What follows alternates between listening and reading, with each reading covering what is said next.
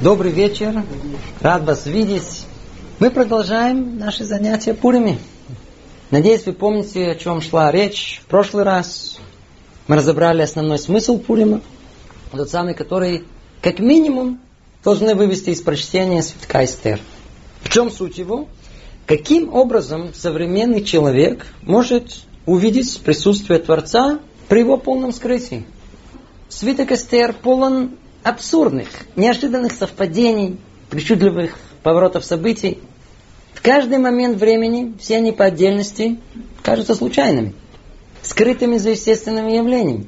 Но когда мы собрали их вместе, оказалось, что все они были составными частями единого замысла. Случайное оказалось не случайным. Как кто-то сказал, случай – это псевдоним Бога, когда он не хочет подписываться собственным именем. Ну, это мы разобрали уже в прошлый раз. Сегодня попробуем более пристально присмотреться к смыслу праздника. Прояснить и найти единый взгляд на все, что происходит в этот день. А, кстати, что происходит? Точнее, что должно происходить. Во-первых, сказано еще до этого, что с начала месяца Адара прибавляется радость и веселье. Почему-то шутят, смеются, Дети переодетые ходят. Непонятно только, откуда взялся этот обычай. В самой Мегиле об этом ни слова не сказано. А в сам Пурим? В сам Пурим есть четыре мецвы. Чтение Мегилы. Второе это Мишлуах Манот, посылание угощений. То есть э, приносить порции еды ближним. Вроде как они сидят голодными в этот день. Третье это Матанот Левюним, подарки бедным. Ну, это понятно, деньги богатым не хватает, а бедным тем более. И четвертая мецва это трапеза, винный пир. Ну и там почему-то надо напиться. Что, кстати, не так просто. Ведь пить надо по повелению. О, это уж не так хочется. За всем этим, как вы понимаете, кроется какой-то смысл. И надо глубже понять. Начнем издалека. Как у нас принято с названием? Вот если бы мы с вами давали название праздника, то как мы бы его назвали? Как мы назвали праздник, отвечающий чудесное спасение целого народа от верной гибели? А? День спасения, День Победы, День Переворота. Но почему-то мудрецы назвали наш праздник Пурим. А почему? Мы уже знаем, что название праздников не случайно, они несут в себе их суть. Так что же означает слово Пурим? Что это такое? М? Обратимся к свитку Эстер, читаем, находим. Так, сказано там, Аман бросил пур, то есть жребий. Надеюсь, вы помните, когда Аман никак не мог решить, на какую дату установить уничтожение евреев, он решил выкинуть жребий, чтобы случай указал ему на дату. То есть, что мы видим? Пур – это жребий. Перевод – жребий. С точки зрения Амана, случайный жребий. Правда, в Могиле добавлено, что это гораль. Гораль переводится как судьба, рок. Ну, но об этом чуть позже. Если задумаемся, то не совсем понятно, почему дали название празднику из-за жребия. Ведь жребие это была одна из многочисленных деталей, упомянутых в могиле. Довольно-таки не первостепенной важности. Более того, если уже давать такое имя, то название праздника должно быть какое? Пур в единственном числе. А почему Пурим в множественном? Ну, чтобы ответить на все эти вопросы, нам придется углубиться в понятие жребий. А заодно поймем много, что касается нашей жизни. Есть в мире два подхода к пониманию, что есть жребий. Первый, тот, который нам знаком и привычен. Когда мы с ним сталкиваемся. Вот смотрите. Как правило, человек сам решает, как поступать в жизни. Лешка авария. Сам понимаю, сам принимаю решение. Ну, вот сейчас налево, а сейчас направо. А вот тут, о, вот тут и конец. Сейчас бери, а вот сейчас беги. Человек хозяин своей жизни. Но иногда, иногда, тяжело решиться, куда податься. Туда или сюда. Не хватает данных, фактов. Не хватает на основе чего принять решение. К примеру, я ехал к вам. И по дороге была пробка. Эту пробку можно было объехать. Но и там тоже была пробка. И таких умных, как я, были все остальные. Теперь непонятно было, а где настоящая пробка? То ли сюда, то ли сюда. Как решать? Дилемма. Ехать, не ехать, говорить, не говорить. Человек зачастую попадает в ситуации, где будущее скрыто. Непонятно, как решить. Так что же делать? Ну, есть разные методы. Один из них а? орел, орешка. Или считалка. Или ромашка, знаете, любит, не любит, любит, не любит. И хотя это боязно и неприятно, но так или иначе приходится полагаться на слепой случай. Ведь э, выбора-то нет. Пусть жребий решит то, что мы не в состоянии выбрать. Ну, это один подход. К жребию прибегает из-за отсутствия возможности выбора. И сам жребий для нас случай. И не знаю, может и повезет. Но есть другой подход. Похожий. Но по сути противоположный. Жребий назвал в свитке Эстер еще одним словом. Гораль. Судьба. Рок. Это когда выбрасывают орел-орешка. Но не для того, чтобы случай установил судьбу, а наоборот, чтобы судьба была раскрыта посредством жребия. О. Это видение жребия совсем, совсем другое. Когда все случайно, в принципе, предопределено. Случайность действительно слепа, но только для слепых, а для зрячих э, закономерно. То есть случайность это еще не раскрытая, еще не доказанная закономерность. Просто еще не нашли причину. Она еще недоступна видению. А если случайность не случайна, то ей кто-то управляет. Вот этого кто-то мы называем Творец. И результат жребия – это воля Творца, его проведение. И она не зависит от выбора человека, а всецело предопределена сверху. Поэтому мы находим и в Таре случаи, когда выбрасывали жребий. Как то во время Йом-Кипура, когда выбирали из двух одного козла опущения – или в книге Ишуа описывается, как по жребию делили землю обетованную между коленами. Это же слово «случай» употребляет и сам Мордыхай, когда рассказывает Эстер все, что с ним случилось. Да и сейчас были случаи, когда мудрецы э, пользовались жребием, чтобы узнать э, волю Творца. Рассказывают, что Раби Може Вайнштейн, благословенна память его, находясь совершенно в безвыходной ситуации, еще в 20-х годах прошлого века, он обратился к жребию, когда надо было решать, ехать ли ему в Палестину или в Америку. Жребий выпал на Америку. Ну и что? Как мы знаем, он был э, основным духовным лидером э, еврейства в Америке. И в основном благодаря ему еврейская жизнь в Америке была спасена. Ну и много других примеров. Итак, есть два взгляда на происходящее в мире. Как на случайное или как на преднамеренное. Условно назовем одного взглядом неверующего, а другого верующего.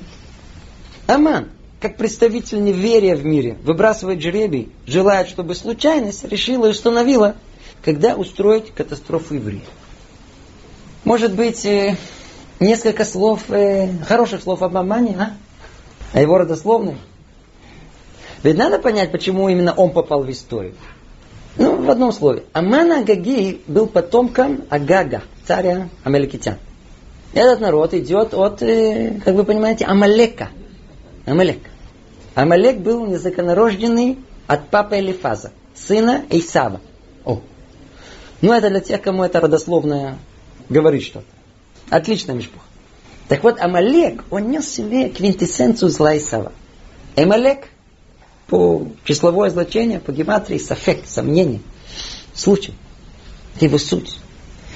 Это его потомки, когда евреи вышли из Египта, пошли ни с того ни с сего на них войной. Чего вдруг? Смотрите. Из-за чего, как правило, воюют? Войны идут из-за территории, за богатств. Женщины поделили. Из-за того, а ты меня уважаешь? А то ничего подобного не было. Единственная причина, они услышали, что есть народ, который утверждает, что есть Творец, и он собирается дать им Тору. У-у-у. Для них это уже было невыносимо. И за свою идею они готовы были воевать за сотни километров от своего дома. Это была первая в мире идеологическая война активных атеистов против народа Бога. Сама идея божественного проведения приводила Амалека в бешенство. Он был готов отдать свою жизнь, только доказать, что миром правит случайность, а не Творец. Ну, это с тех пор и до наших дней. Амалек олицетворяет идеологию безверия в этом мире. Ой, это целая тема, лучше ее не касаться. Итак, неверующий Аман выбрасывает жребий, полагаясь на удачный исход. А верующий Мордыхай рассказывает о деталях судьбы, облеченный в случайность. Вроде похоже? Но наоборот. Спросим, а как может быть, что неверующий уверен на сто процентов, что выбор случайный, а верующий, что это не случайно? Кого нам легче понять? А? Амана. Амана легко понять. А как понять Мордыхая? По Мордыхаю мир устроен просто по-другому. Миром правит божественное провидение. Судьба, план, порядок. И хотя человеку его жизнь пристает как беспрерывная цепочка случайных событий, и все непонятно, причина этого в том, что человек смотрит на эту жизнь снизу вверх. То есть, с точки зрения только того места и времени, где он в данный момент находится. Как бы сидит в глубокой яме и видит там наверху чуть-чуть небо. Но, когда он сможет приподняться и взглянуть сверху вниз, о, тогда раскрывается вся картина жизни. Вот тогда-то и видна закономерность. На, на, на что это подобно? Солдату в окопах тяжело понять непонятный приказ генерала отступать, когда совершенно ему очевидно, что нужно наступать. Или, скажем, подчиненному на работе дают какие-то глупые распоряжения. Но генералу сверху виден весь фронт. Перед начальником э, этажом выше развернут весь план работы. Сверху виднее. Как сказал один знаменитый человек в израильской политике, то, что видно со стула главы правительства, не было видно с кресла оппозиции. Видно все по-другому. Так вот, оттуда сверху виднее. Ну и что видно? Оттуда, объясняют мудрецы, свыше видно, как спускается на нас заранее распланированные случайности. И объясним это поглубже. Обратите внимание. Все, что с человеком происходит, происходит вроде по двум причинам. То ли это результат его выбора и усилия, он сам решил, он сам сделал. Ну, тут вроде все ясно. То ли это случается неожиданно, вопреки его воле. То есть Тут речь идет о тех приключениях, которых, э, скажем, Абраша не искал. Но непонятно, как туда влип. К примеру, собрался полететь. Приехал. Приехал в аэропорт, а полет отменили. Ему пришлось там просидеть 8 часов. И, между прочим, он познакомился с таким же застрявшим Арончиком. Они подружились, продолжили свою связь. А через два года, через этого Арончика, он нашел себе должность, о которой мечтал всю жизнь. Рассказываем реальную историю. Хотите еще одну? Он хотел ей сделать предложение, а она отказалась. В горы он пошел выпить в бар и там встретил свою жену, которая оказалась в этом месте первый раз в своей жизни. Приблизительно по той же причине. И даже ситуации, когда вроде проспал и вышел на другой остановке, и там встретил друга, которого не видел 20 лет. И типа этого. Это тоже части жизни, запланированной сверху. Так вот, эти навязанные извне события и называют гораль, судьба. Или ее называют на иврите мазаль, рок. Или языком более высокопарным, детерминизм. Оказывается, наша жизнь предопределена. Предопределена. И не только в случайностях жизни, но заранее известно, кто будет богатый, а кто бедный, кому страдания, кому спокойствие, кому все время болеть, а кому здоровеньким умереть. Может, приведем пример, чтобы продемонстрировать эту, эту идею ярче. Что значит судьба? Что значит судьба? Рассказывает Мидраш так. Царь Соломон однажды заметил, что ангел смерти немного загрустил. Что случилось? Спрашивает его царь. Говорит, о, мне Бог повелел забрать двух твоих любимых песцов. А, грустно. Царь Соломон это услышал. И тут же выделил им самые быстрые средства передвижения, чтобы они успели удрать в город Луз. А что там? В этом городе ангел смерти бессилен. Почему это другая история? В одном слове, там жили люди, которые были исключительно честны и преданы только истине.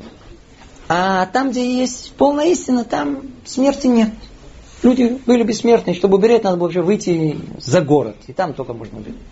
Так вот, эти песцы помчались в город Луз. Но, увы, перед тем, как туда попасть, произошел несчастный случай, и они погибли. Да. На следующий день царь Соломон видит, ангел смерти улыбается. Доволен. Ты чего? Да вот я вчера опечалился. Вот задачу дал мне Творец. Он мне повелел взять песцов. Но строго-настрого предупредил, что это возможно сделать только около стен города Луза. И я никак не знал, как они туда попадут. Так что спасибо за помощь. Как в народе говорят, от судьбы не убежишь. Скорее всего, наоборот. Твои же ноги туда и приведут. Знаете, как один бежал за автобусом, а он, гад, перед носом раз захлопнул дверь и уехал. И Лолейну через минуту взорвался. А вот другой, наоборот, подумал, пройдусь-ка пешком. Да, но автобус раз и прямо около него остановился.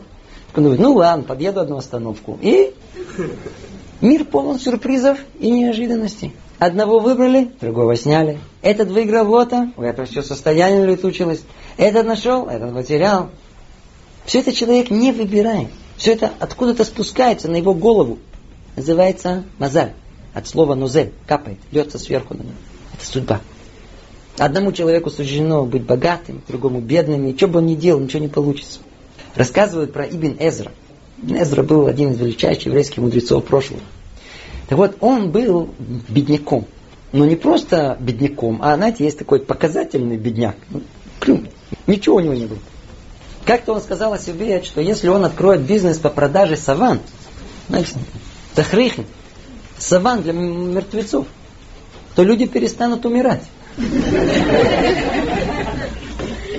Так что все в жизни предопределено? Смотря у кого. Для тех, кто проживает, прожигает эту жизнь. Так оно и есть. Все предопределено. Он статист в этом мире.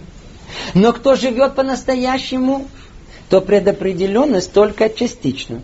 То есть, возможно, выйти из-под ее влияния, удостоиться более высокой роли в мире. Я только надеюсь, что вы понимаете, что обсуждение этой темы не касается темы свободы выбора человека. Свобода выбора в всяком сомнении у человека присутствует. Весь вопрос где? Как сказали мудрецы, все в руках Творца, кроме страха перед Ним. Вот в этой точке, что касается начала духовного и начала материального, выбора между добром и злом, истинной ложью, ну там есть свобода выбора. Во всем же остальном все предопределено. Вы спрашиваете отличный вопрос.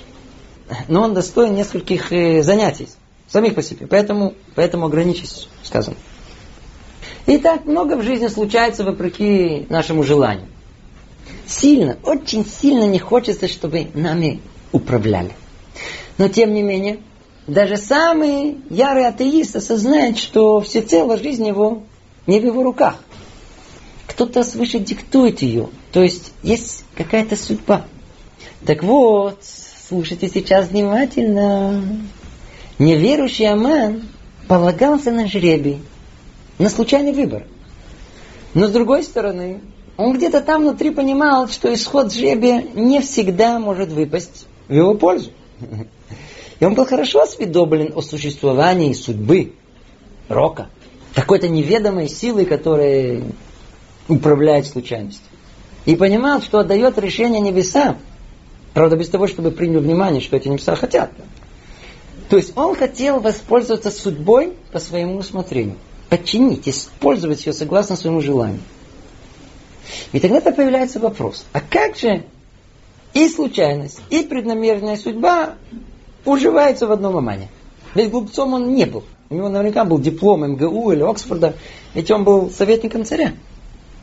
Так вот, ларчик раскрывается крайне просто. Раздвоение личности. Давайте предположим, что человек выбрасывает жребий. Ну, и поступает согласно его результату. Теперь есть две возможности. Получилось, не получилось. Верно? Предположим, что он преуспел. Добился успеха, выиграл. О, то что? Что он скажет? Я, я, ох, какой я умный. Я. Это я. Это я добился. У меня получилось. Я разумно выбрал. Это результат моих целенаправленных усилий. Отлично. А если его постигнет неудача? Повернула право, а вот там-то я пробкой как положено, два часа. А? Так что это?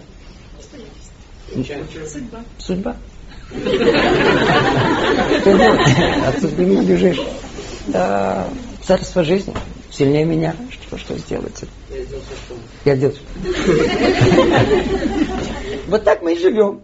Если удача, тут же припишем себе. Неудача. Себе. Хотя мы и не верующие. Столько времени, сколько все благополучно, у нас ощущение, что мы полные хозяева своей судьбы. Но как только что-то не то, ну, ну бывает. Какая-то невезуха пошла. Черная кошка. Сглазили.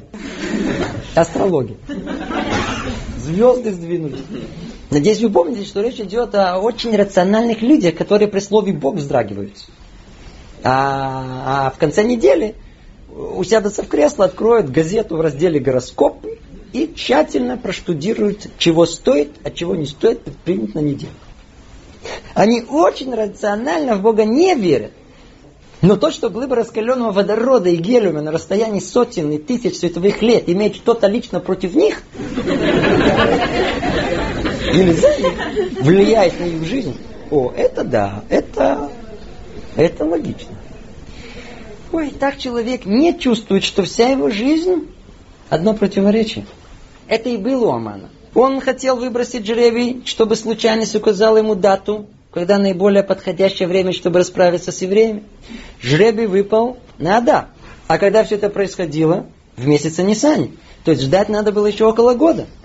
Но он не увидел в этом результате никакого вмешательства свыше. Адар так Адар. Ведь все происходящее вокруг, ну, не выходило за пределы естественных явлений случайного хода событий. Как все, как все, что случилось. Случается, что царь напьется посередине пира. Бывает. Случается, что придет вдруг голову показать всем царевну на обозрение. Тоже бывает. Случается, что в принципе гнева убивает жену. Случается. Конечно, случается. Точно так же случается, что выпадает жребий на дар. Но одного Амана не хотел предположить в своей слепоте, что эта случайность была ему кем-то подстроена.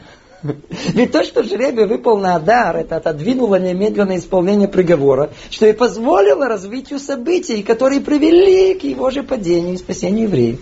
Ай-яй-яй-яй-яй-яй. А он-то думал, что акция именно в месяце Адаре принесет ему славу, деньги, удовлетворение. А получилось наоборот. Жребий, когда уничтожать евреев, обернулся жребием собственного падения. Опс, не судьба. Точнее, судьба, но не такая, как он хотел бы. Вот теперь поймем, как название праздника выражает его суть. В каждом своем решении Аман хотел, чтобы небесный результат выпадал по его желанию. И хотел использовать астрологию в своих целях. Но, и в этом суть всей Мегилы, что каждую его попытку Пур выиграть случай, Творец перевернул против него Пурейну. Есть так? Оказалось так. На фу. Наоборот. Аман хотел использовать случайность, чтобы установить дату расправы, а Творец осуществил его замысел с точностью наоборот. День выбрал отличный, но не для побиения евреев, а наоборот, побиения его врагов. Задумал погубить Вашти в надежде, что это принесет ему пользу. Все обернулось появлением Эстер, которая привела к его гибели. Дело визицу для Мордыха, выяснилось, для себя. И так далее, мы уже все это слышали. Вот теперь мы поймем, почему праздник назван в честь выбрасывания жребия Пур. И почему название в множественном числе Пурим. В самой Мигеле написано Пур это гораль. То есть жребий на самом деле, на самом деле, это судьба. То есть то, что кажется нам случайностью, Пур, на самом деле является божественным проведением. Гораль, судьба. Это суть Пурима. Это касается всех событий Мегилы, да и наших дней тоже. Теперь понимаем, что в каждом событии есть две стороны. Два пура, поэтому называется пурим. Одно то, что перед носом и кажется случайным, и то, что там в глубине, является закономерным. Человек намеревается одно, а Творец осуществляет совершенно другое. Может, я приведу вам несколько примеров, а на самом деле вы себе сотню подобных. Вся жизнь наша полна этими примерами. Один человек рассказал, как он с точки зрения бизнес-плана, у него было все шансы заработать 2 миллиона. Но тут начала происходить какая-то цепочка непонятных, случайных событий. И когда он смог от них только слегка передохнуть и почитать результат, то он выяснил, что потерял точно 2 миллиона. Интересно, поговорите с бизнесменами, вы слышите невероятнейшие истории, как не прикладая практически никаких усилий, люди стали богатыми. А были другие, которые сделали все правильно, только оказались в долгах. Расскажу вам удивительную историю. Я слышал ее от одного знакомого, который живет в Америке. Речь шла о одном молодом человеке, который учился в одном из самых престижных университетов э, Америки, в Арабском университете. Он был на юридическом факультете. Он был в самом верху своей группы. Отличный. Он был уже где-то на четвертом или пятом курсе. И когда пришли каникулы, то он был стопроцентно уверен, что ему удастся устроиться на подработку в одну из самых лучших юридических компаний в Нью-Йорке или окрестности. Он послал всем запросы, и к ему полному удивлению ему везде отказали. Как результат, ему пришлось остаться в университете и провести все каникулы в библиотеке или в архиве с профессором местным и помогать ему в его делах. И лишний говорит, что он был очень подавлен этим, недоволен. Через несколько лет раздается звонок из Верховного суда Америки этому профессору Арвардского университета с просьбой дать рекомендацию одного из выпускников Арварда на очень важную и почетную позицию в Верховном суде. И тут профессор вспомнил совершенно блестящего студента, который работал с ним там в, в архиве. И дает рекомендацию им. Они его вызвали, проверили, взяли на работу. Так этот человек уже в самом начале своей карьеры попал на одно из самых престижных мест, которое только мог мечтать. А как он туда попал? Ну, вы уже слышали. Ой, поэтому принято у нас говорить, все, что сделано, для добра сделано. И все, что происходит в могиле, это прообраз того, как придет спасением евреям в будущем. Расскажу еще одну историю. Не, не знаю все ее детали, но только в одном слове.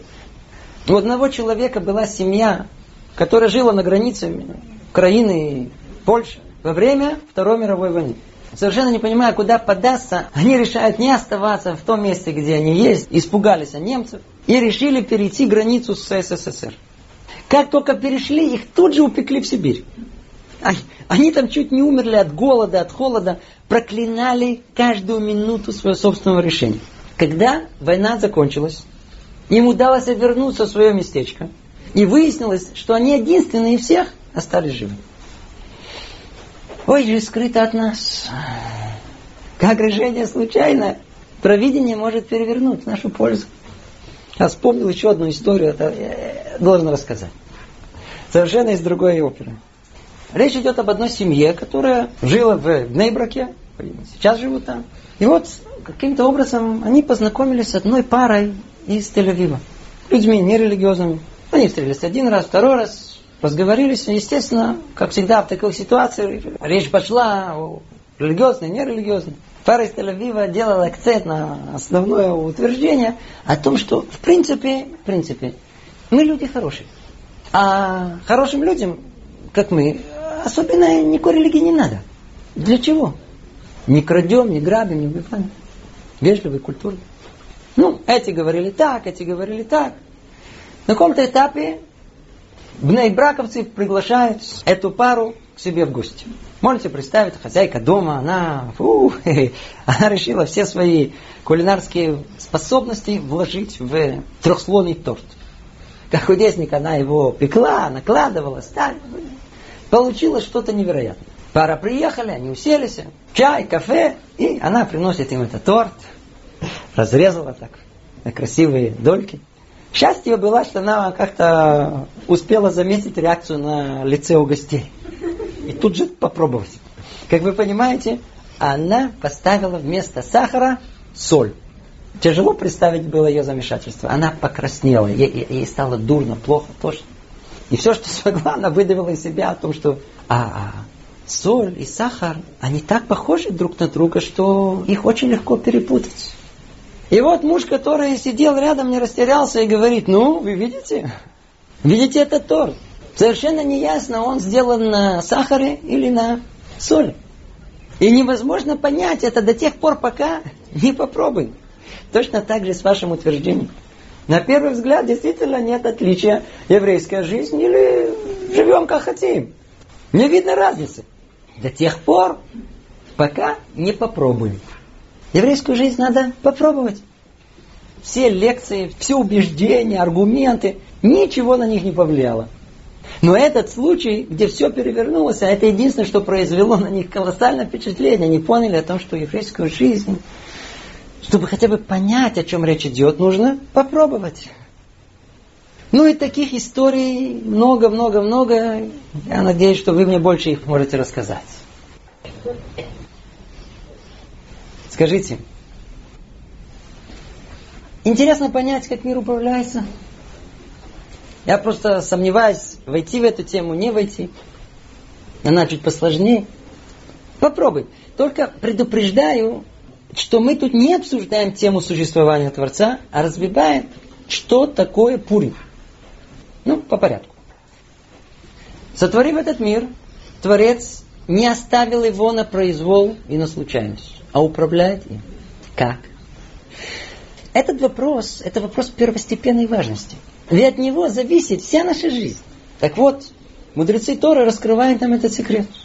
Скажем это очень коротко, и не удивляйтесь, если у вас останутся вопросы. Говорят они так. Существуют два параллельных управления Творцом этого мира. Один, который понятен нашему мироощущению. Это управление мерой правосудия.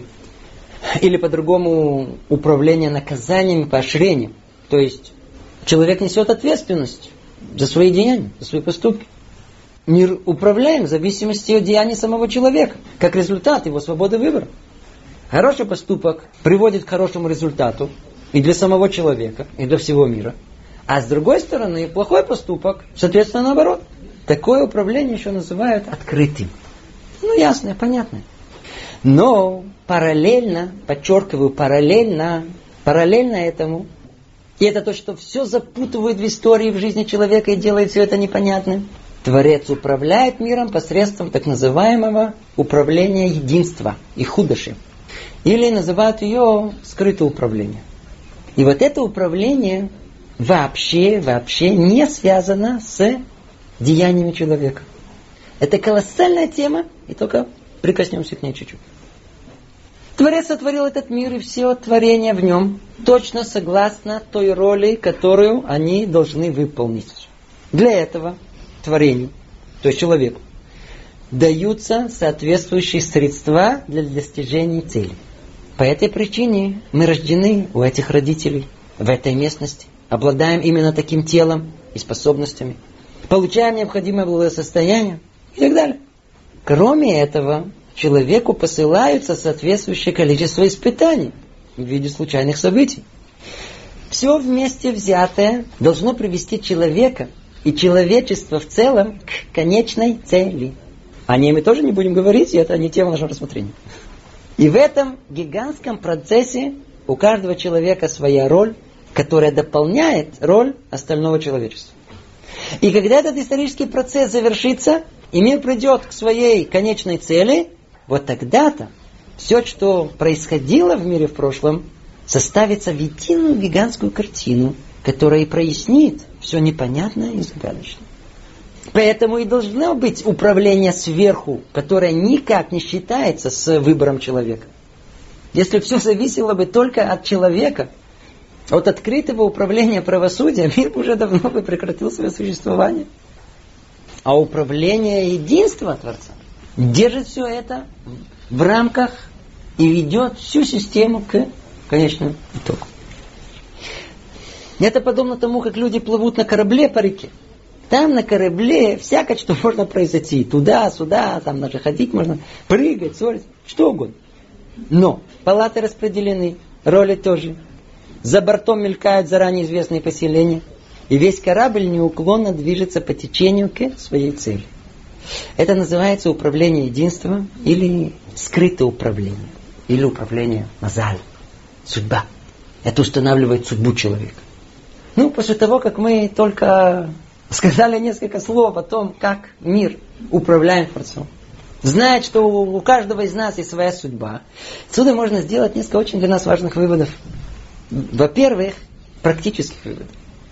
Во-первых, когда мы сталкиваемся со случайным явлением жизни, то в целом мы осознаем, что оно имеет скрытую для нас причину. И даже не зная ее, еврей полагается на случай. Значит, тем самым он дает себя в руки Творца, который лучше знает, в чем его роль. Поэтому вы услышите от религиозных людей необыкновенные истории о том, как их жизнь была полна божественного проведения. Все, что с нами случается, не случайно. Во-вторых, не только не случайно, но и к добру произошло. То есть с нами ничего плохого никогда не случается. Вот это во многом проясняет роль зла в мире. Выясняется, что оно не имеет собственной силы, а является не более чем винтиком в гигантском механизме истории. Более того, в конечном итоге проясняется, как это зло служило общему замыслу и добру. И хотя в каждой отдельной ситуации нам кажется, что зло побеждает, и все происходит вопреки воле Творца, на самом деле все наоборот. Не только что зло не побеждает, а оно само, как средство, служит Творцу в его всеобщем плане осуществления его воли. Надо только подождать. И мы будем свидетелем, что то, что казалось нам неоспоримым злом, то ли частным, то ли общественным, превращается в конечном итоге в добро. В этом смысле именно в Пурим наиболее явно проявилось управление миром качеством единства. Именно тогда, когда тьма скрытия Творца не позволяла разглядеть общую картину, а все по отдельности воспринималось как зло. И только по прошествию времени стало ясно, что все зло, все случайные события, пур, пур, пур, служили замыслу пробуждения евреев, их единству и принятия законов Торы. Пурим. Так, получается, что мы тут приходим к парадоксальному выводу, что посредством Амана, злодея Амана, было прославлено имя Бога. Зло служило добру и общей цели творения. И в этом величие Пурима, который не будет в будущем отменен. Почему? Потому что в нем проявляется раскрытие единства Творца его управление на естественном фоне событий. Вот такое управление и будет основным в будущем. Поэтому Пурим не будет отменен. Надеюсь, что вы еще не устали, потому что только теперь мы подошли к теме нашего занятия. Мы хотим расшифровать, понять чуть поглубже, на основе упомянутых выводов, все, что происходит в Сампуре. То есть все повеления, все митцвот праздника. Ведь это совершенно необходимо, чтобы мы не исполняли их э, автоматом. Так положено и все. А чтобы увидели, что за этим стоит. Какое намерение. Напомню. Мудрецы установили нам четыре митцвы в этот день. Чтение свитка Эстер, посылание угощений, пожертвование бедным и праздничная трапеза с вином. О митцве чтения Могилы мы уже говорили, было прошлое занятие. Внимательное прочтение Мегилы раскрывает скрытое нахождение Творца в мире. Отсюда, кстати, э, намек на маски и на маскарадный костюм. У Творца есть маскарадный костюм. И имя его какое? Природа, новости, события. А есть еще и маска. Маска называется случайность. Вот мы должны в этот день разглядеть того, кто дергает за веревочки, за ниточки. Тот, кто прячется за маской случайности. Э, ну, мы уже об этом разбирали в прошлые занятия, обратимся теперь подробнее к другим повелениям. Э, э, мы совсем забыли рассказать о месяце Адаре.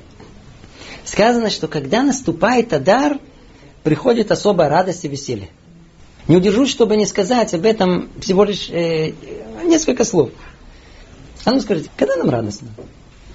Мы улыбаемся, смеемся. Может быть, спросим более общий вопрос. А что нас смешит? Чему вообще смеемся? Если задумаемся, то заметим, что смех у нас вызывает какие-то неожиданные изменения в мире. Что переворачивают установленный порядок. Как будто залепили тортом по лицу. Или кто-то подскользнулся на банановой шкурке. Ну, это смешно. Особенно, когда мы были детьми, хохотали до упада. Почему? Причина смеха в неожиданном изменении ситуации. И не просто, а когда чья-то важность принижена. Это центральное место. Это самое важное. Что тут? Когда кто-то принижен, то что я? Я выше. И чем важнее человек, который подскользнулся, тем смешнее становится. Это смех своей гордости. Это когда свое «я» поднимается над всеми. Это злой смех веселья. Но есть в этом мире другой смех, где наоборот. Когда мы смеемся, Но не из-за ощущения собственного возвышения, а потому что проясняется, что важность зла принижена. В еврейском понимании в мире важен только Творец. И когда его воля проявляется в мире, это приносит особую радость. Аман, Аман искал много почестей для себя. И чем важнее он стал, чем выше он забрался, тем больше смеха и радости вызывает его падение. Помните на Афоху? Наоборот. Это и есть особая радость не Пурима. Но вернемся к повелениям Пурима. Разберем по порядку. Сначала поймем, что причина. Нам повелевается посылать угощение ближним минимум две порции одному человеку. И дать подарки бедным. Минимум по подарку, желательно деньгами, двум беднякам. А что вдруг? Откуда корень этих повелений? Помните, Могиле, когда Аман хотел убедить царя уничтожить евреев, он сказал ему так. Есть один народ, разбросанный и разрозненный, и стоит всех уничтожить. Уже в этих словах есть намек на искомый ответ. Вы обратили внимание, как он сказал? Есть один народ, то есть народ, который должен быть один, единый. А, а они разделены и раздроблены. И уже одного этого достаточно, чтобы их могла постичь трагическая участь. Вот это Аман разглядел, что евреи не чувствуют своей общей судьбы. Он понимал, что нет возможности уничтожить еврейский народ, если бы не духовные причины, которые вы это позволяли. Какие? Разрозненность. Не вместе.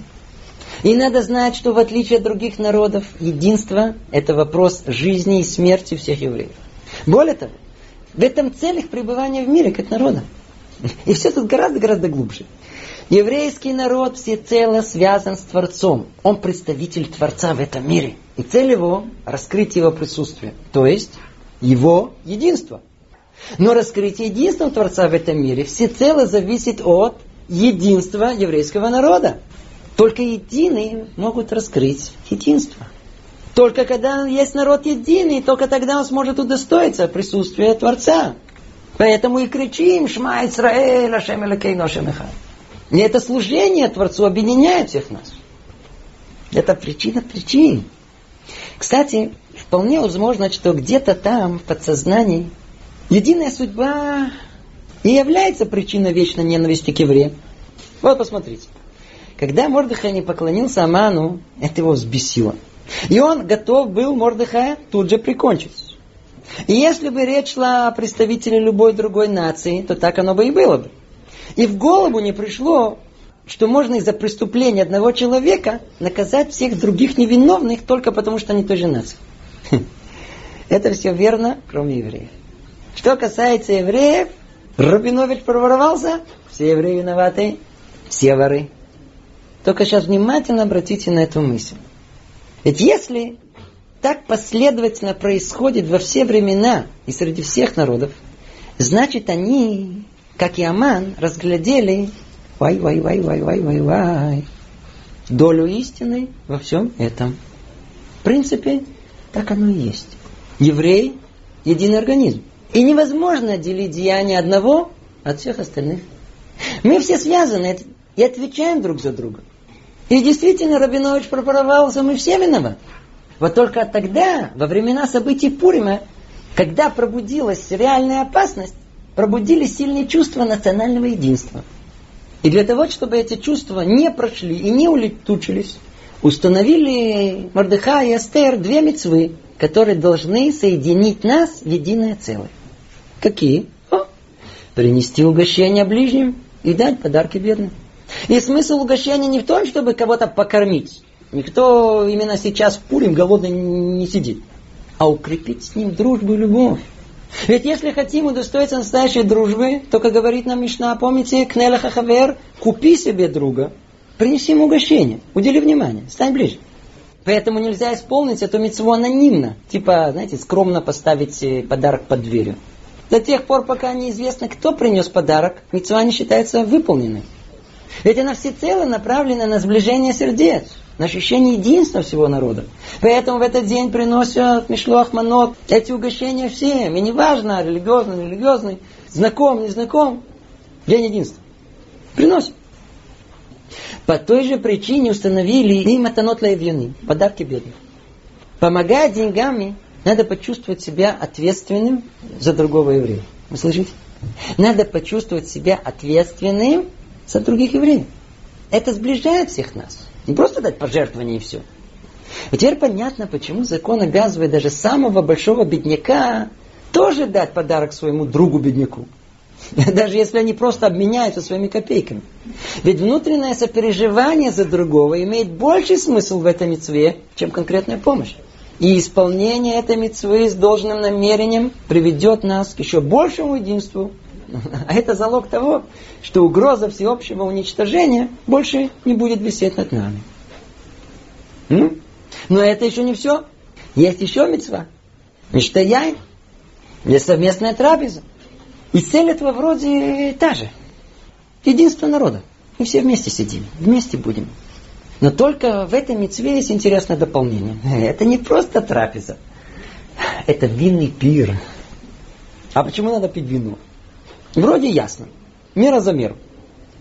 Объясняют мудрецы, прегрешение было вином. Помните, когда пошли на пир к Ахашвирошу, Амрахай говорил, не ходи. Именно из-за этого прегрешения, что насладились там, над их головой нависла угроза полного уничтожения. Так вот, из-за того, что прегрешение было вином, поэтому исправление тоже должно пройти через вино. К тому же и все и спасение пришло из-за вина. Эстер устроила две отличные винные вечеринки. Ну хорошо, исправимся. Выпьем теперь дружно, а не разрозненно, по велению мудрецов, а не вопреки как то было во время Пирахашвироша. Исправились. Но есть еще одно странное предписание там. Сказано там так. Знаете, как песня. Хаявиниш Не слышали? Должен каждый еврей напиться вина, чтобы дойти до состояния, пока не перестанет различать между фразами «благословен Мордыхай» и «проклят Аман». Что это? Кстати, нам, приехавшим из э, той страны, где в этом разбираются, э, хорошо разбираются, это довольно-таки понятно. Что можете представить, что поставят бутылку перед носом и не подскажут, до какой кондиции надо дойти. Так вот, надо напиться, чтобы не различать между фразами «благословен Мордыхай» и «проклятама». Что стоит за этим? Говорит Гаон из Вильна, не имеется в виду, что надо напиться до такой степени, чтобы не осознавать, что Мордыхай благословенен и праведник, а Аман проклят и негоден. Ведь каждый, соответственно, совершал хорошее или плохое. А смысл в том, что и Мордыхай своими хорошими делами, и Аман плохими привели одинаково к прославлению имени Бога. Помните, выше мы говорили, что основной смысл Пурима в раскрытии единства Творца когда перед ним нет добра отдельно, нет зла самого по себе, а то и другое служит единой цели раскрытия его единства. Вот по этой причине и надо пить, и пить, и пить. Пока перестанем различать между добром Мордыха и злом Амана. Но пока мы трезвые, спросим простой вопрос. А, а для чего вообще надо напиваться, чтобы не различать между добром и злом? А? Между Мордыха и Маманом. Не проще бы было бы прийти к этому обыкновенному выводу в трезвом состоянии, ну, в здравом ясном уме. И вот тут-то мы приходим к очень важной внутренней части понимания Пурима. Сделаем только маленькое отступление. Вот это ощущение единства Творца, это центральный мотив не только праздника Пурим раз в год, но и должно быть сутью каждого еврея весь год.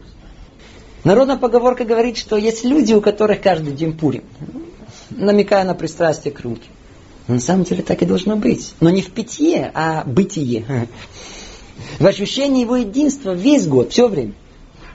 А у нас могло бы сложиться впечатление, что евреи занимаются самообманом. И раз в год в Пурим вспоминают, что Бог един.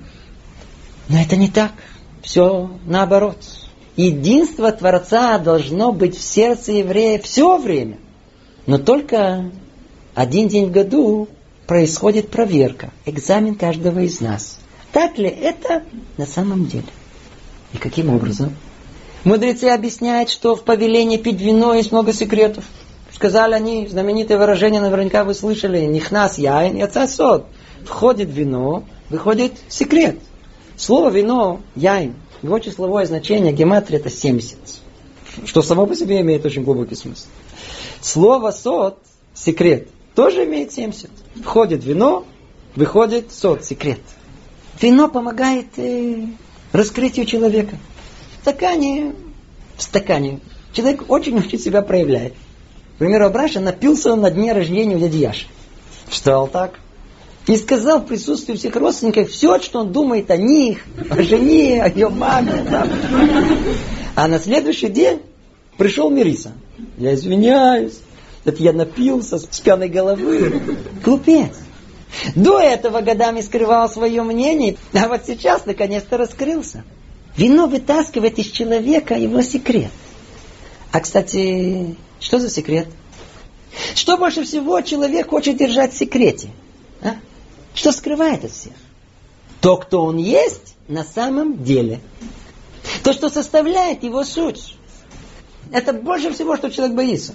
Поэтому человек ходит с маской целый год, прячется за ней. И вот приходит Пурим.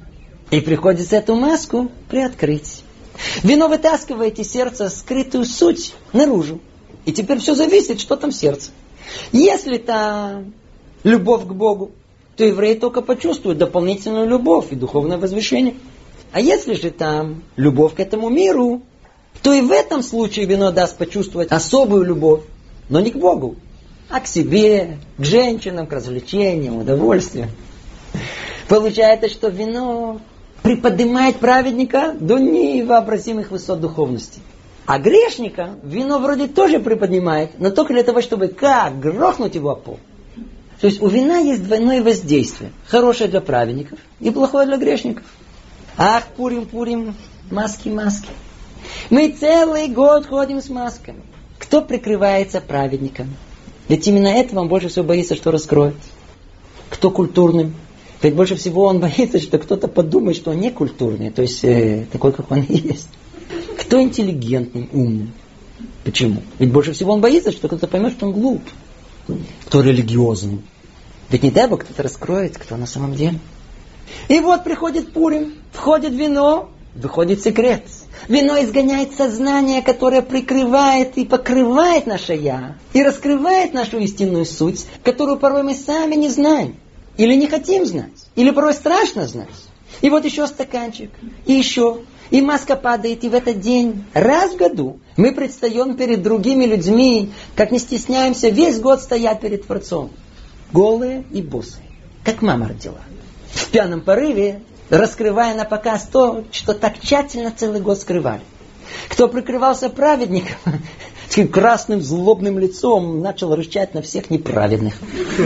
Кто хотел показаться культурным, залез всем телом на стол. Кто умным, такое за умное наговорил, что протрезвел от стыда. Кто маскировался под религиозного, заплакал что на самом деле ему хочется быть не религиозным, а кинокритиком. И вообще его обидели, недооценили. Но так это у нас, а как у праведников? И они пьют до раскрытия своего «я», но другой из них исходит.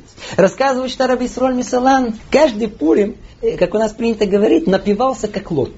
По-русски в стильку. И именно в таком состоянии раскрывал такие секреты Торы, которые не осмелился бы сказать в средственном виде, чтобы не посчитали, что он хочет тем самым да, возгордиться. Или приведу вам другой пример. Однажды был большой рэбе. Рэбе. У него были хасиды.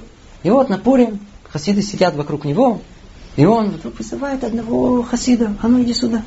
Ну такой совершенно невзрачный, пожник, особой почести не имел.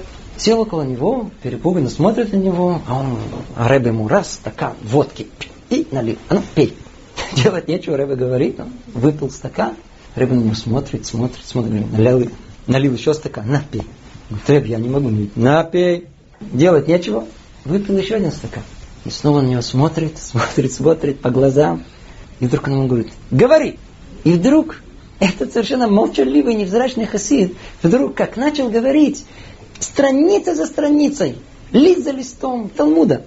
Наизусть, как будто это перед его лицом. Все хасиды онемели. А Рыба хотел им показать, что такое истинный человек.